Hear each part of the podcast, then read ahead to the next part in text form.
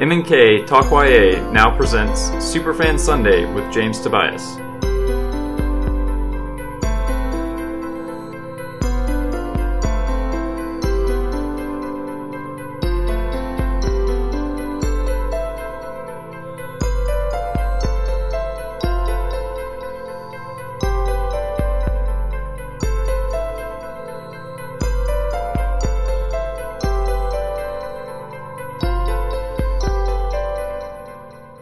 Welcome, everyone, to another Superfan Sunday episode. This is where we invite different listeners to come share some thoughts on their favorite YA series. And this time we have James Tobias in the room. Hi, James.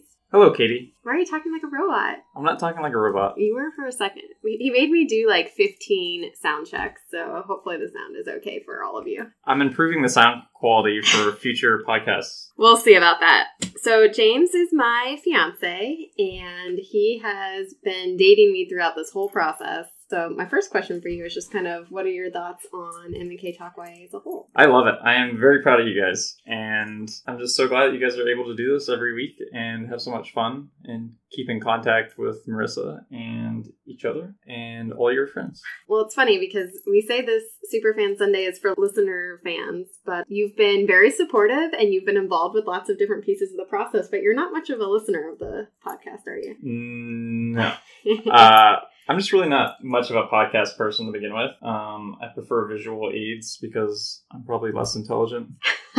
But um, yeah, I'm more of the YouTube craze or TV or movies. But I very much appreciate and can laugh when I listen to you guys because you force me to listen to you guys. well, a lot of times I'll listen in the car when we're driving somewhere together so you, and ask you questions about did that sound right or how does that work or, or whatever. And technical difficulties. I don't know how many times I've called you in in the middle of recording an episode when Marissa and I can't get something to work. So Yes. um, we appreciate that for sure. But I do, I really enjoy it. I love you listening to you guys, and I know all your listeners especially do. So keep it up. You're also not much of a YA fiction reader, or much of a reader in general. You're much more into movies than I am, and I'm much more into books. But I did recommend one of these series to you in particular, and I think you enjoyed it. So, which which is your favorite of the, our series so far? Yes, the Red Rising. Is it the Red Rising series or is it the Red, Rising? trilogy. trilogy, Yep, yep. yeah. And I kind of knew you would like that because it's right up the your alley in terms of there's still a little bit of romance because you're kind of into that too, but set in space, set in kind of this sci-fi world. Um, and I learned some new terms like space opera, but you are quite familiar with space operas, right? Yes. I've always liked the sci fi, whatever genre, and space operas especially so, because you do have that mix of, uh, you know, romance, family, long storylines, big plot lines, uh, arcs, and of course the science fiction to tie it all together. Yeah. So, what's your favorite space opera? Star Wars, definitely.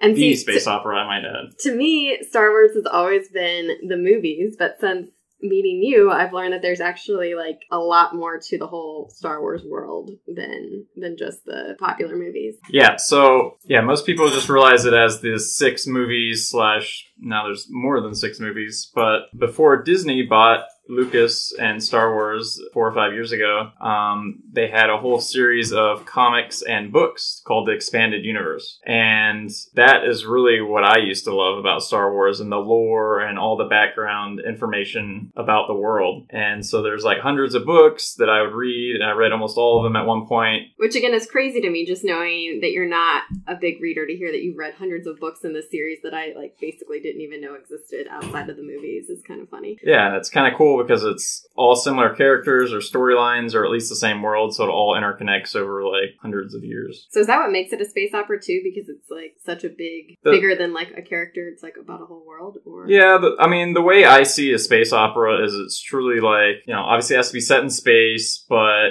it's something's happening in the world and you're following like a family or two. And that's what I see as a space opera because you're you're in this huge world and for some reason this one family has to is uh of great importance to the world to save it or to be involved in it or whatever, but you're you're centered around, you know, the small piece of an entire galaxy um, and it's just I don't know. You see all the the love and the hate and the action all through that those sets of eyes. And uh, you've been kind of frustrated. I've heard you complain because somehow all the books that you've read don't apply anymore or something? What's that all about? Yeah, so when Disney bought Star Wars or Lucas or whatever you want to call it, they pretty much said that all those books in the expanded universes no longer mattered. So uh, it was no longer part of lore. So it was no longer like the stories really existed in the world of Star Wars, and they were going to start over. And they had good reasoning behind it because they wanted to basically do the same thing, where you know any books and comics and movies they put out, they wanted it all to interconnect, um, kind of like the Marvel universe is doing for movies right now. But um, it just kind of threw a dagger into all the people that have been reading books for 10 and 20 years on Star Wars and all the great stories that could have been movies or other,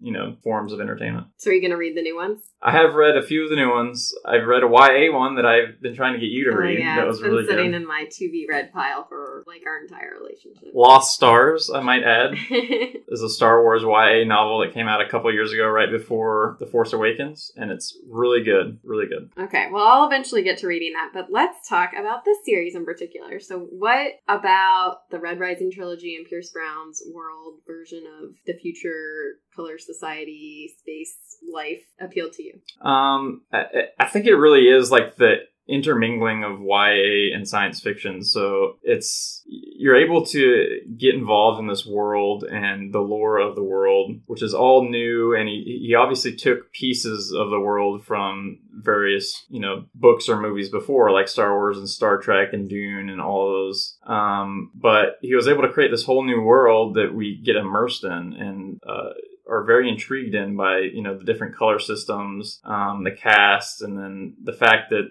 we have one person going from the lower ranks all the way to the top, and having um, you know him be able to show us both sides of that through his character is is just really cool. So, Um, who's your favorite of all the characters? um, that's really a hard question because there are It's really good questions. I mean, they're really good characters. I really think my favorite character is Cassius, Interesting. and we don't see much of him. Well, we used to joke that he would just like disappear for 100 pages and then show Right. up again. Yeah. Yeah. Yeah, because he was like there in the first book, and then after that, he was kind of all over the place. But even in the first book, he kind of bounced around. But I feel like he's a very he, his character goes through a lot, and we don't really see how it interacts with him, except for like hundred pages later, he might be like in a war or trying to hunt someone, or So, what do you think about him holding a grudge at the end or near the end of the first book? He basically finds out that Darrow killed his brother, but as part of this whole process that all the students essentially went through, um, and swears like a blood oath, and that drives a lot of the action between the two of them going forward, and, and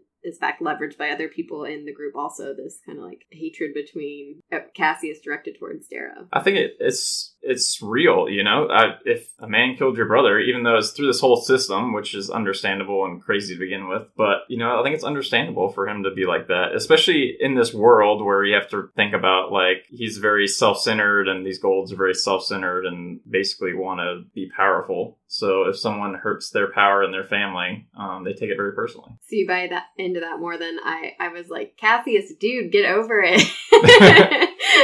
Yeah, Okay, well, that's good to know. it's about his pride, family pride. yeah, I guess. I just, I still, I mean, I, I think Cassius is a really good character and a really good kind of foil in a lot of ways to Darrow, and um, still grew and changed a lot throughout the series and and whatnot. But I just.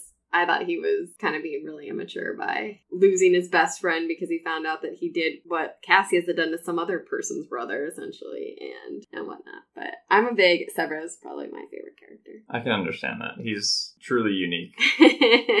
That's one I'll way to put that. it. Yeah, and I also I loved Ragnar. Ragnar was um, a good a good guy as well. I liked Pax, the the little that we saw him. Yeah, no, he was funny. I mean, I also I always appreciate in a book where some of the people you like die. So there were a lot of kind of hard deaths in this series overall. Um, Ragnar and Pax being two of them. Uh, Roque is another one of his kind of friends that had a bad death or sad death at least. You know, Lorn, Fitchner, all kinds of Great characters. yeah, cool. Um, so one question we always ask everyone is if this were made into a movie, and being such a movie person and being such a Star Wars fan, you may even have different ideas of what would translate well to going on screen. But is there a particular scene or something you'd want to see on the big screen? Um, I, I think there's really two scenes that I would like to see, but the the big one is of course the big space battle, which I believe was part of the second book at the beginning, where he's at the academy or finishing the academy, and they have that big space battle between it's like Cassius's family, right? What's yeah, his- Cassius's brother, I think it Yeah. was, and um, Darrow's crew. Yeah. and it's just like a big galactic Star Wars type fight. I would say there were even more battles because that one was still kind of in training. But when Roque and Darrow's forces kind of go Yeah, against each other, another that was another Yep. big one. And then I also still the whole Iron Rain idea I thought was kind of cool. So it wasn't really a space battle, but the idea of kind of sending down all these yep. soldiers onto a planet. But then there was also there was one scene I think it was on like on Lorn's Lorn's Yeah, on his little planet. his little planet where they're like attacked and i just remember like there was this like really great scene of like action and you know it went from like a quiet moment to like a really action moment and i feel like those always translate well into movies hmm Yeah. So also, I have a question. Did you know there's a fourth book out? no i didn't I know I haven't told you because I don't want you to read it before me. oh my gosh you're holding things from me So it just came out last month or uh, mid January, um, and it's set same world, same characters, or at least some of the same characters. I obviously haven't read it yet, but it's set ten years in the future. So these three books are really about kind of taking down an established society that's not working. But and there's some allusions to it throughout about what comes next. You know, what kind of world are we setting up? So I think it'll also be a trilogy. There's going to be three more books, kind of set ten years in the future, but more about what do we do now? Like how do we build it back? So that'll i'm excited. Yeah. i need to read it cool. you're holding books back from me that i could be enjoying and Well, I've been trying. I have a long list of books I want you to read, including you mentioned Dune earlier. We've been trying to read that together, and every time I suggest reading, James finds something else to do, like the dishes. Well, yeah, well, it sounded really good in theory until you started reading to me, and now you you only get to read to me. I don't get to read the books, and all the names and everything is very complicated. So whenever I go to look at the page, I have no idea what's going on because you've made up all these names for these people that are not real. and all of our listeners probably know that I can't pronounce any names, so I'm sure that's that's a challenge to hear me do that. Cool. Um, I had I had another kind of fun puzzle I wanted to do with you. Okay. Okay, so so I don't remember if you listened to this episode, but we talked a little bit about lateral thinking challenges on one of our episodes, following sort of the kind of thinking that Darrow had that sort of made him successful in this world. So I thought I would give you one. Okay. So I'm going to give you a brief scenario, and you're going to tell me what happened. And you can ask me questions, and I can an- like yes or no questions. Is this like a scenario on the book? I don't remember. No, it's not from the book. It's Okay. just it's a puzzle. It's a lateral thinking puzzle. Okay, so in the middle of the ocean, there's a yacht, and there's several corpses floating in the water nearby. What happened?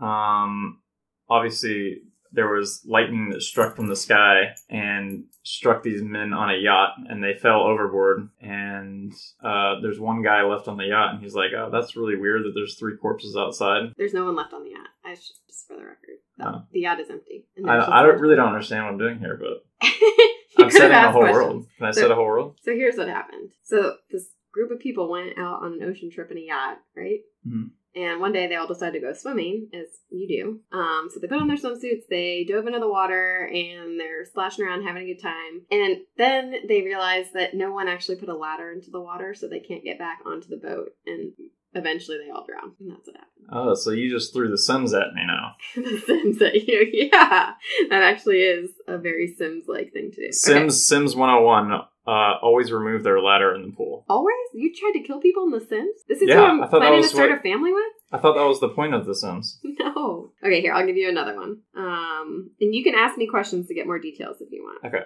Okay. So what's the? Oh, I'm still don't understand the point of this. It's like thinking outside the box. You're supposed to be able to like analyze a situation and like figure out. I would not have been a good Darrow. No. Although, interestingly enough, we did both take a quiz beforehand because I thought that would be fun about which character we'd be, and we both ended up with Darrow, and we're A, so different, and B, as James just said, he would not be Darrow. So we decided not even to talk about We it. decided that was no longer a valid it wasn't quiz. a good quiz. okay, so in this scenario, a man and his wife are racing through the streets and they're stopped, and the husband gets out of the car. And when he comes back, his wife is dead and there's a stranger in the car. What happened? Um, obviously, a man needed a ride in his car, in their car, And so the wife was like, Here, why don't you get in the car? And then he was like, Actually, I'm going to kill you now. And so he killed her and he decided to stay there because he was going to kill the husband too. Okay, so what really happened in this scenario is the wife was about to have a baby, and that's why they were driving to the hospital really fast. Um, and the husband got out to grab a wheelchair for her, and while he was gone, the baby was born, and his wife passed away through the giving birth process. I don't think you're very good at these.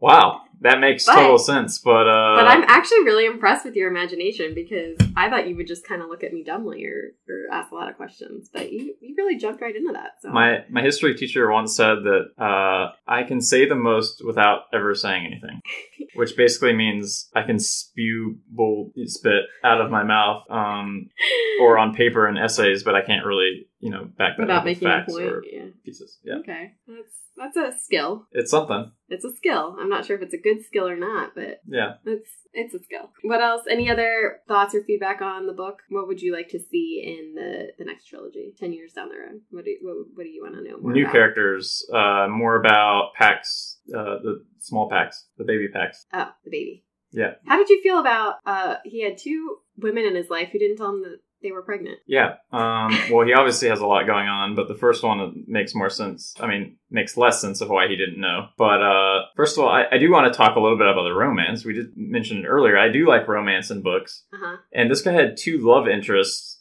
that had strong effect on his life. Yeah. But we never really see, we never really get like the love portions in the book. So like we do don't really. How do you say the first person? Io. Oyo, Yo. Um, we never really have a lot of their like love interactions in the book, or I don't get a strong feeling of like getting involved in it, and you know, getting you know my own sake getting involved in it. Well, it's interesting because they were so young and they lived in such a weird society. Like, I feel like it's sort of that, like, you know, 16 year old boy infatuation stuff. So you get that, like, she was really important to him, but you're Right. right. You don't really kind of dive into what that relationship meant. And she's a much more complicated character than I think Darrow even realized when they were together. I mean, just when you look at everything Yeah. she sacrificed and everything she believed in. Absolutely. Um, it kind of seems like Darrow didn't even realize some of that stuff. And then with Mustang, it was like just getting good, and then she'd disappear for like three fourths of a book, love life related, you know. And then hmm I I feel like we never really had that expand in the book either, and I felt like that could have been something that was more in the background of more of a uh, something we could look forward to reading rather than a what if the whole book. That's funny because I'm always I forget who it was where one of the authors that we've read said something along the lines of like first save the world then you can deal with romance and that's kind of like my take like I'm sort of like you guys have like an important job to do like don't get caught up in the No, you always need romance. always need romance. and that's why I'm so glad that we're getting married because you're the Aw. romantic one. I wrote you a book. I know I'm so jealous because I want to write a book one day. He's written me two books actually, so Yeah, you can buy it online.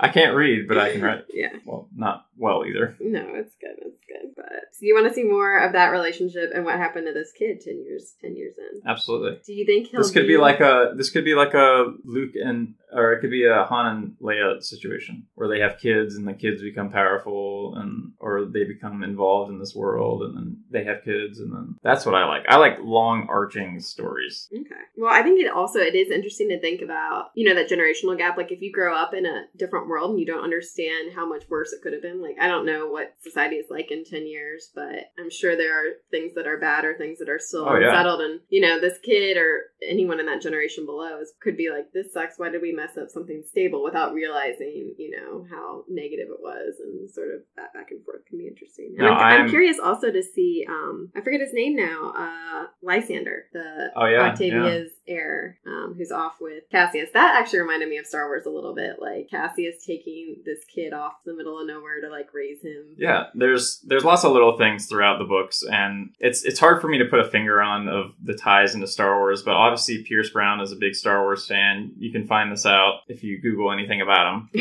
um, and he's he wrote just a short story and a book Star Wars book recently I found out but um, yeah there's little things like the weapons some of the vibro blades and things like that are like very Star Wars esque um, the technologies um, but yeah even even things like that where they're like exiled kind of like a mastery watch over situation um, I love that kind of stuff um, any other things you want to talk about related to the books or related to podcasting or related to any? While you're Uh, on mic. Just uh, you guys do a lot of effort.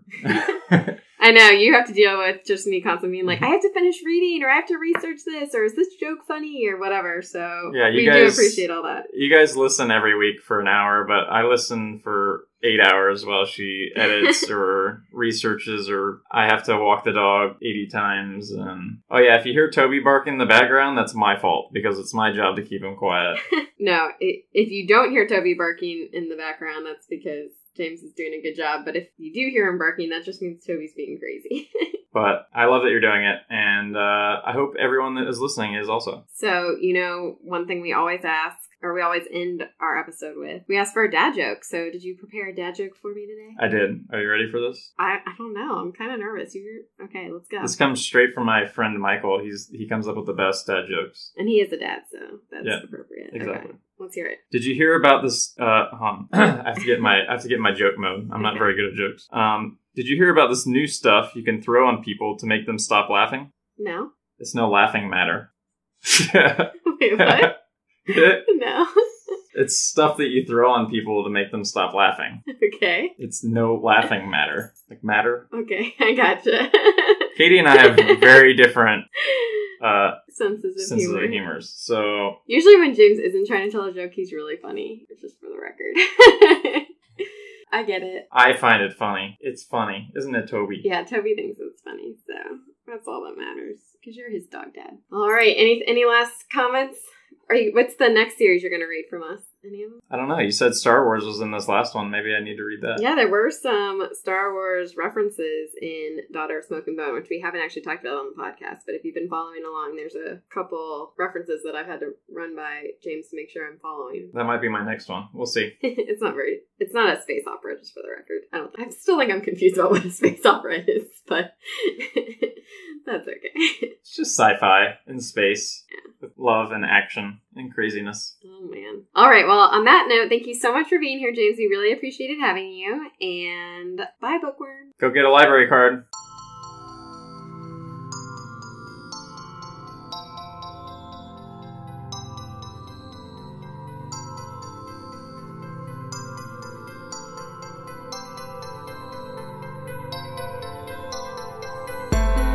M&K Talk YA is produced and edited by Marissa Snyder and Katie Bradford. Original music composition by Timothy Milkey. Logo design by Marissa Snyder. For updates and extras, visit mnktalkya.com or follow us on Instagram and Facebook. And if you haven't already, please rate, review, and subscribe on iTunes. We would like to thank James Tobias, Chad Snyder, Meredith Kelfie, and Michael Howard for all of their support. Thanks for listening, and see you next time.